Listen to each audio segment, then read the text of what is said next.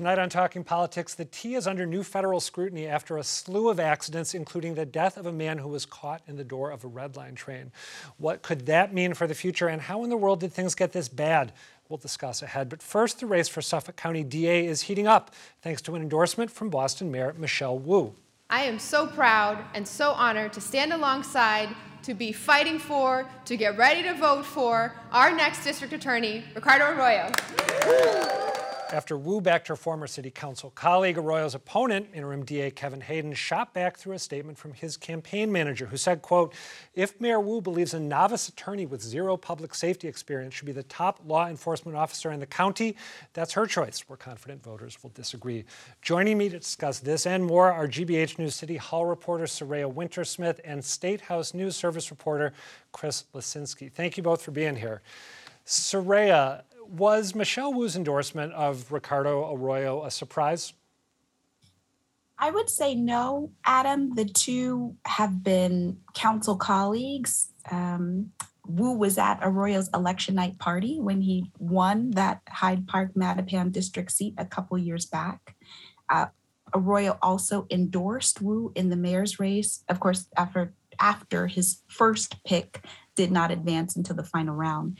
Um, and I think also when it comes to legislation or just general efforts that the council has put forward um, in terms of police reform or or um, uh, law enforcement, they're pretty aligned. I'm thinking about the ban on facial recognition technology, the putting away of or the limiting of tear gas and rubber bullets, the effort to reallocate money after the protests of 2020 um, towards crime prevention and community programming. They're they're aligned when it comes to things like that. Okay, so a lot of understandable reasons that she would move to endorse him. Chris, when you look at Kevin Hayden's approach to criminal justice and contrast it to Ricardo Arroyo's, how much daylight is there between the two of them? I think there is a decent amount of daylight between the two of them. You know, Ricardo Arroyo, right out of the gates when he launched his bid for Suffolk County DA, he positioned himself as someone who would continue the reform minded approach that former DA Rachel Rollins took before she departed to become U.S. Attorney.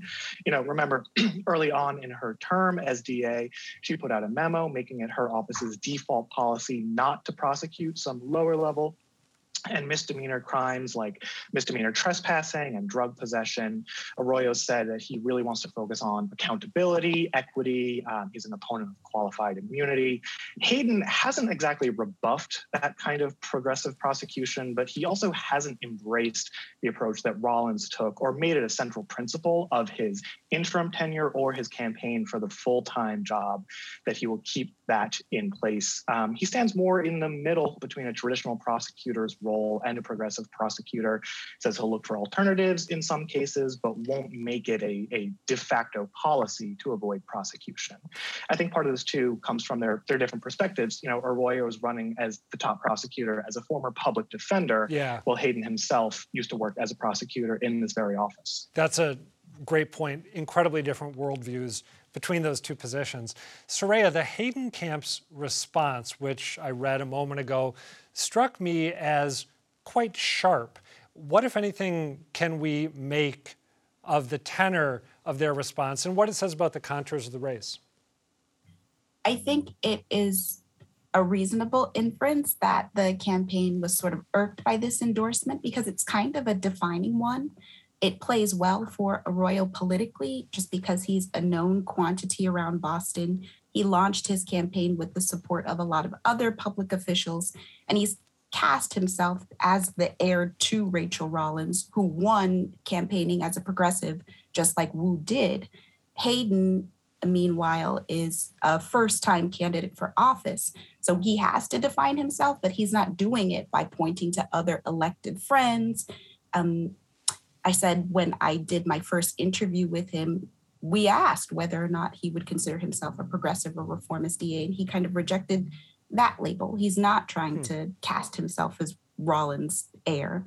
Um, I do think it's interesting that that response did pit him against Mayor Michelle Wu. I said in this week's politics newsletter that she's become a symbol. That, of course, means different things to different people and he's choosing to define himself against the mayor of Boston. Chris, Speaking of Michelle Wu and how she's viewed by people who don't work with her on a daily basis, what's your sense of how she's regarded in the state house, broadly speaking, both as a policymaking partner potentially and as a political force? Mayor Wu is obviously popular among the most progressive members of the state house, but I think something that gets flattened a lot when we think of Democratic supermajorities in the House and the Senate is that a lot of those are, are really centrist Democrats who are to the right of where Mayor Wu stands. We got some early signs early on in her term that her leadership in Boston might move the needle on some progressive priorities, especially compared to the tenure of, of Marty Walsh. Um, I think back to the fall when Governor Baker, who has long opposed rent control, said something to the effect of he would at least leave the door open a little bit yeah, to discussing the idea. Um, but I think we also, especially in recent months, are seeing a lot more from the inaction on Beacon Hill. You know, rent control, fare free transit, two of Mayor Wu's top campaign priorities, those haven't gone anywhere in the six months since she won the election. Those are ineffectively the same position as before she won. There's no movement yet on the real estate transfer tax the city council approved that she stamped. So I think we're still waiting to see which direction the political pressure is going to flow, if it's from City Hall to the State House House or vice versa. I'm glad you mentioned those points of convergence between City Hall and the State House. Is it fair to assume, since we are getting fairly late in the legislative process and they have a whole bunch of big stuff to get to, that if those things haven't advanced up until now, their prospects aren't terrific by the end of this legislative session? I think saying the prospects aren't terrific is fair, but as you know, we've seen this time and time again that things just come out of left yeah. field on Beacon Hill. They're in committee for up until the moment that they're not, and suddenly they're moving on the floor. So they're still in play, but um, we haven't gotten any indications. The best tea leave reading indicates they're not going anywhere just yet. Okay.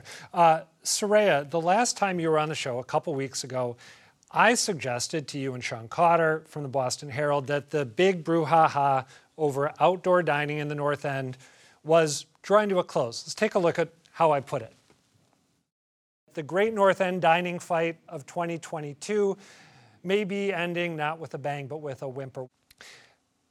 Uh, Saraya, I apparently was completely wrong when I said that, although I did use the conditional may, but I was still completely wrong.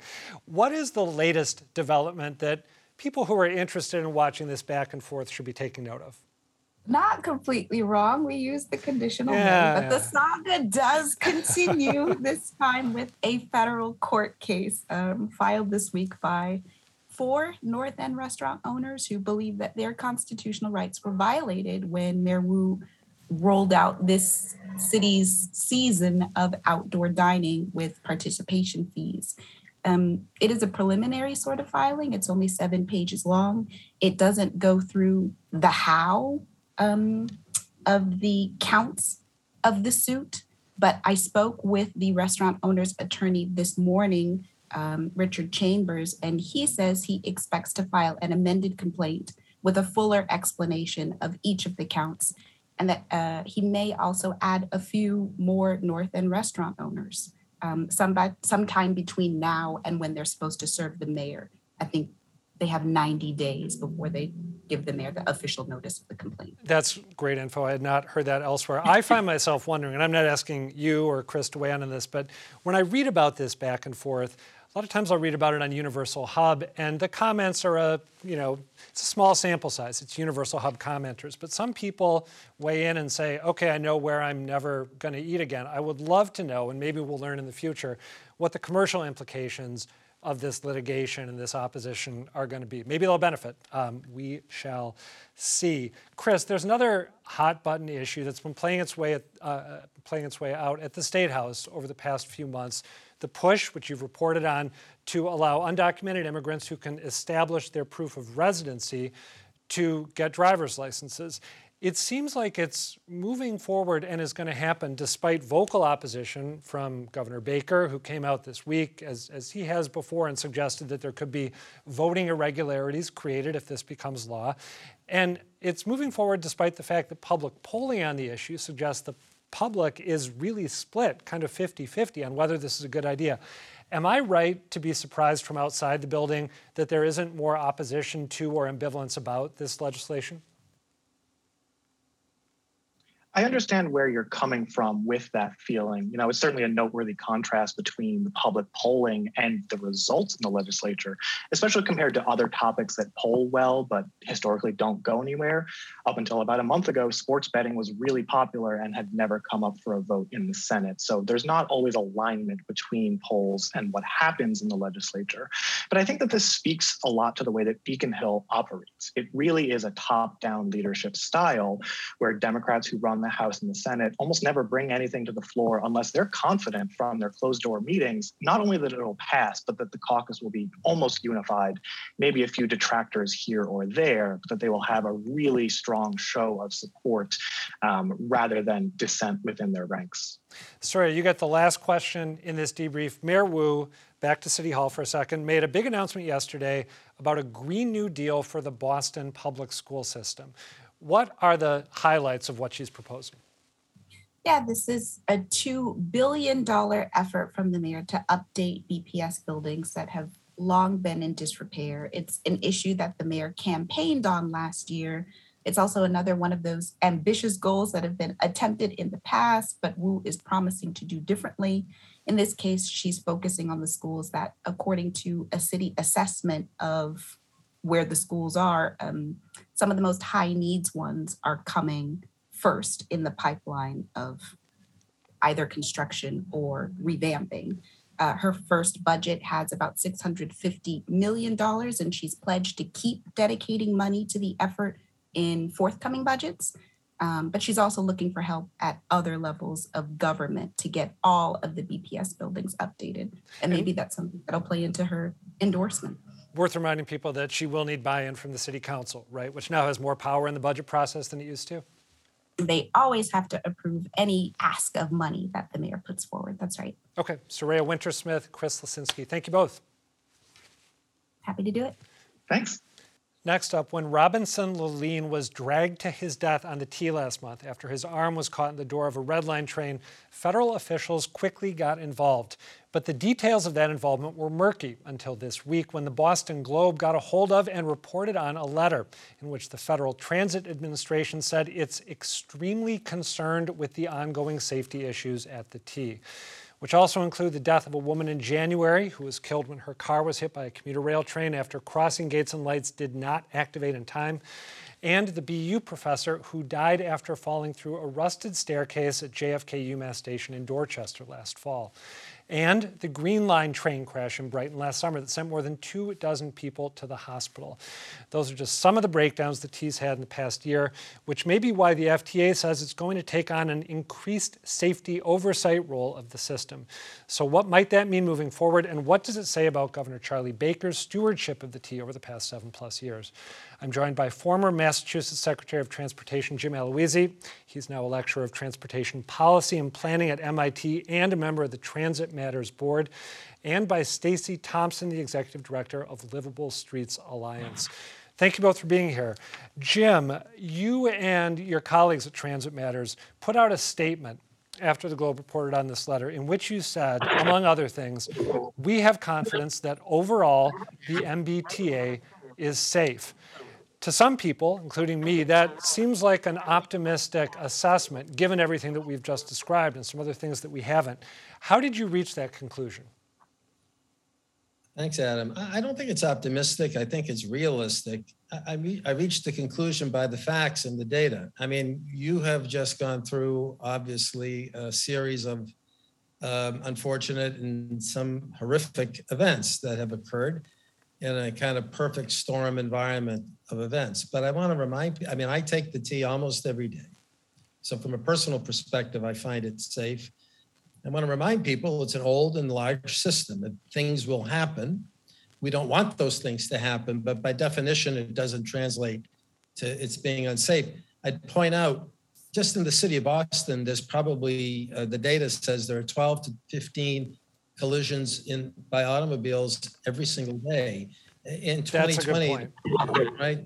The data in 2020 in the state of Massachusetts, 286 people died in car crashes, right? Uh, there were 76,000 reported collisions. No one thinks the highway system is unsafe and we shouldn't use it. So there has to be some perspective. It doesn't mean the system can't be better and safer. sure can, and we'll talk about it, but I don't think it's unsafe. Stacy, do you agree with the assessment that I described Jim and the other people at Transit Matters reaching when it comes to safety? Yes, I completely agree with Jim and the Transit Matter crew, Transit Matters crew, rather. Um, what I would say is that the uh, something can be safe, like the T. I I've been on the T several times since the most recent incident. I confidently ride it every single week. Um, I my team works with bus drivers on some of their training. We know that the T in particular has some of the safest bus drivers in the country, and in fact, the bus system isn't even part of this FTA review. The subway system and trolley system is. So that should be an indication that it's not the whole system; it's pieces that have had chronic issues. But the reason why we're concerned is that there is a transparency and accountability issue. And so that's where a safe system that Jim and I both believe in right now could become unsafe if we don't deal with the transparency and accountability issue at the leadership level. Let's talk more about that. You and Jim and other transit advocates have been frustrated for a while with the opacity around the T's board of directors. Uh, can you describe what their MO has been and contrast it to what you would like them to do as a rule? Yeah, I think a little bit of history might be helpful here, not to go too into the weeds, but this is actually the second iteration of an MBTA board under the Baker administration. So, shortly after the snowpocalypse of 2015, Governor Baker said, Hey, look, we need a board to deal with the chaos that's happening at the T people like Jim and I were skeptical at the time. Um, but he appointed some great people who really got their hands dirty. And when things happened, like the derailment in 2018, I believe, they took immediate action. They were vocal. They made sure that there were uh, an outside assessment. There are many examples of the previous board getting out there publicly, um, pushing on the general manager, pushing on the governor, saying, "Look, we've got to make some changes." That board sunsetted. Governor allowed that board to sunset, and then the legislature created a mandate to create a new board. And in that transition, the new board has been um, much quieter. uh, you know, I think that there's a good case to be made that they don't need to be quite as in the weeds as the last board. But in that time, we've had a number of safety incidents. We have a lot of fare policy, and um, we haven't seen this board take these issues seriously and we have been asking for them to dig in deeper. We've been asking for them to add you know ask harder questions and we've largely largely seen silence. Um, and we saw that our concerns as advocates reflected directly by the fta that letter as the governor alluded to in his comments yesterday was not a hey we want to give you some best practices about what other uh, you know places are doing around the country. It said we talked to your leadership and we are so concerned that we are intervening that's that should make the governor concerned and it means that folks like jim and i aren't crazy when we say hey we're worried that the board isn't asking enough questions it's worth reminding people i think that and tell me if i've got the details wrong here but in the first safety committee meeting of the current board of directors it came just days after Robertson, Lalin uh, was killed, and I don't think they brought up his death. Correct? I think they They, so the, his death was brought up. They did not bring up the safety issues. Okay, thank you. Very, was- very yeah. important correction. Thank you for that. Yeah, and they asked that their condolences be uh, put on the record, Okay. um, but did not include any sort of follow up around the safety issues. Uh, Jim, in your Transit Matters statement, you criticized Governor Baker and the legislature for not doing more to put the T on a firm financial foundation. Again, this I know is somewhat down in the weeds, uh, and some people will have heard it before, but I think it's good to get a refresher. How does funding work right now, and how would you like to see it work to make the system better long term? I think it's important to say really quickly, the T has, you have to think about the T having, as it does have, two budgets. There's an operating budget. That's what you use to pay people with, right? Pay debt service. That's the day-to-day budget. Then there's a capital budget. That's what you use to build things. I'm being sort of generalizing, right? Mm-hmm. Under this administration has gotten more robust. The FMCB was pretty good about that. And that money typically comes from transportation bond bills, right? From from leveraging the private sector capital market with bond money and federal formula funds. The federal government doesn't pay a nickel toward operating budget expenses. And It's the operating budget expenses that have been historically shortchanged and in, in shortfall, right? You can't hire the personnel resources that you need to manage projects, to do safety training, to do the kinds of things that I'm sure the FTA is going to be asking them without a more robust operating budget. And that's the problem, right? So right now, that operating budget is comprised, it's about a $2 billion annual budget. Half of that or so comes from the state sales tax. Then a, a large amount pre-pandemic uh, came from fare revenue. Pre-pandemic, about $670 million in fare revenue. Now that has been reduced because of the pandemic. Thanks to the President of the United States and Congress, they have filled that gap, but that's a, that gap is soon, the, the federal relief is one time only Yeah. and gone. Now we've got a T that says it's going to have a shortfall next year, about 230 million. The data that came out in this week's budget meeting suggests they may be closing that gap, which is good. But I can assure you and everyone listening, if the FTA does what it looks like it will do, it will begin to issue directives to the T that will cost money. And a lot of that will be operating costs. And the T doesn't have right now the capacity to deal with it, which is why I call on the legislature not to sit back and wait because it can't, but to act now to find stable revenue sources for the MBTA, particularly on the operators. So what, uh, and just, just briefly, and then I want to ask you about the politics of that call and, and potentially them responding to it or maybe not responding to it. How would you like to see the legislature, what could they do to provide the dedicated funding stream that you're talking about? Well, I'll give you two things they could do in the transportation bond bill or budget right now this year that wouldn't cost a nickel to any Massachusetts taxpayer. They can say that the Commonwealth henceforward will pay hundred percent of the annual costs of paratransit. That would take over hundred million dollars off the T's operating budget. They could also say that the Commonwealth will absorb at least half of the T's debt service, at least all of it that still relates, still relates to the Central Artery Tunnel Project, and maybe more. If they just took those costs away from the T and absorbed them as the state, which I think they should, that would help free up probably 200 million, maybe more, uh, of operating expenses. Okay. They don't have to to do that. Thanks for those, those specific suggestions. Let me ask you both. Um, isn't it a tough sell politically to say to the legislature, we need you to invest more uh, because things are in bad shape, because there is a crisis of confidence that we're in the midst of? Doesn't that make getting them to take the, and I understand that it's, it's all related and it's circular, but Stacey, I see you nodding. Does it, does it make it tough to get the legislature to take ideas like the ones Jim just floated seriously? No, because again, to me, the issue is not actually um, that they should be concerned about leadership. It's that they have power to intervene and hold the administration accountable. So when they, you know, to say the legislature is in no position right now to say we have a lack of confidence because they haven't even called a hearing. They have not even called the governor or the general manager in to say, look, we heard the Fed, the feds are getting involved. The only reason we know this is that the Globe was able to access a letter that you did not share publicly with us, and we want you to tell us what's going on. They can ask for that information so that they can make informed decisions, just as Jim is recommending, ahead of the next legislative cycle, which will be a com- complete chaos for the next governor um, and for the next legislative body if they don't take action now. And to act as though they don't have power or don't have oversight responsibility in this moment is giving their power away.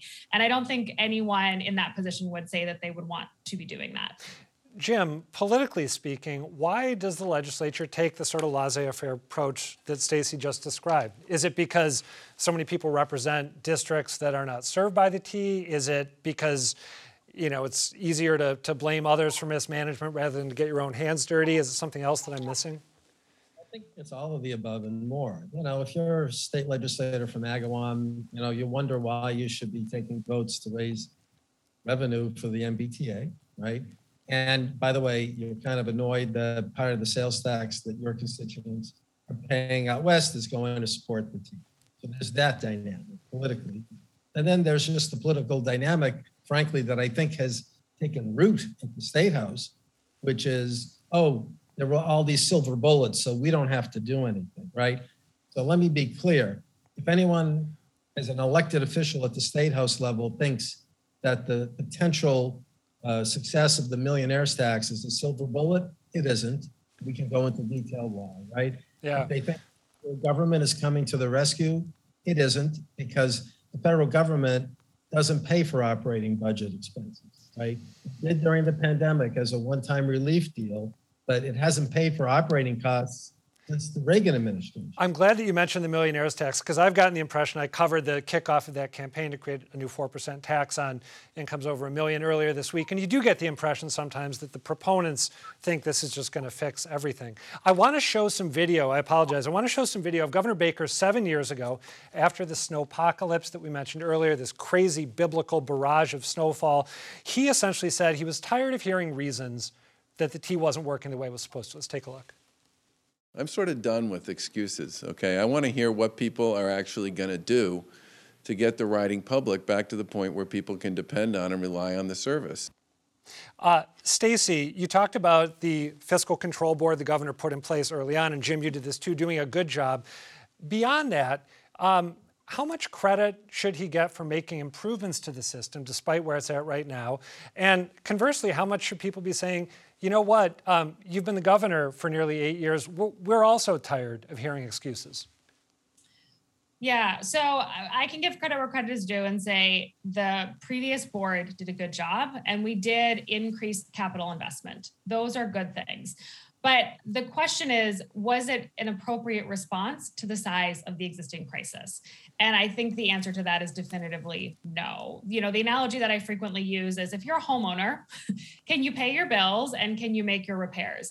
And essentially, what uh, you might say is, well, Charlie Baker um, maybe replaced the hot water heater, but the roof is caving in. And so you can't just keep saying, but look, I will just keep turning up the heat. I replace this water heater when the rest is falling apart. So, yes, there was investment. Definitively, there has not been enough.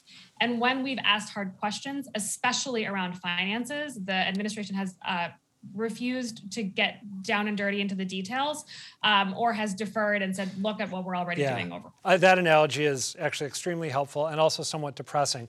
Uh, I'd love to talk to you two more about this, especially if the FTA basically takes the system into receivership, as Jim, you've said it seems likely to do. In the interim, Jim Aloisi and Stacy Thompson, thank you. That is it for tonight, but do come back next week and please tell us what you think. For now, thanks for watching and good night.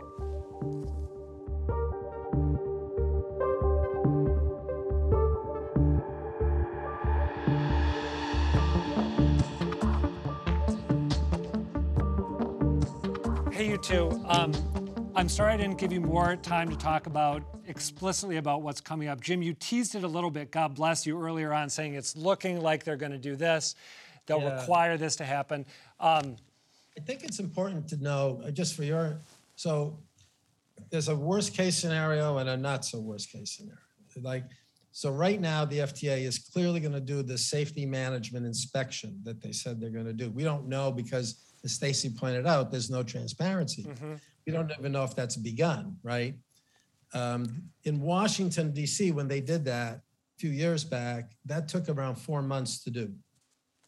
So if they're doing that, let's say it'll take the same four months. At that point, we'll know whether they want to trigger what they did in Washington or some variant of that, to use the word variant, some variation of that, right? If they do exactly what they did in Washington, it's virtual receivership for the operations and maintenance safety component of what the T does.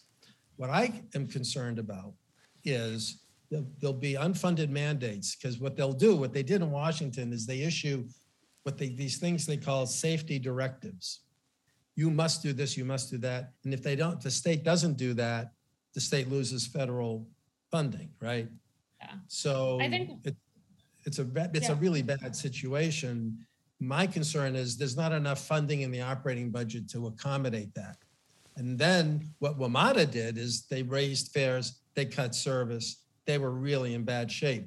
And I think Stacy and I and other advocates are not going to sit back idly and let that happen here. Just that's why we need the legislature, frankly, to understand this better now when they have the tools and the budget and the bond bill to do something about it. Yeah. The only other thing that I would add, just in case it comes up, you know, the governor and the general manager have done a lot of positive. We are welcoming the FTA, you know. The if they had anyway had not complied, the federal the FTA would have shut the system down. So like it wasn't, it was your options are comply within 24 hours or we shut the T down. And I feel like that's getting it's not clear to people how serious the mandate is. So I'm sorry that I didn't give both. Like these are these are great points, and I wish I'd found it. You made a lot of other great points, but Another I'm day, at another time, but you may want to write about it, you know? that's a good idea. And I don't want to. I should talk to Bob C and see if there's some way that we can we can share it. Um, and I would love when the time is right, the next shoe drops, whatever it is. I'd love to have you two back to just continue this. Sure. yeah, Yeah, there will be an assessment and an update. So you know where to find us. Okay, cool. Always another shoe in the. Thank you both. Really appreciate it. you. Have a good weekend. Bye.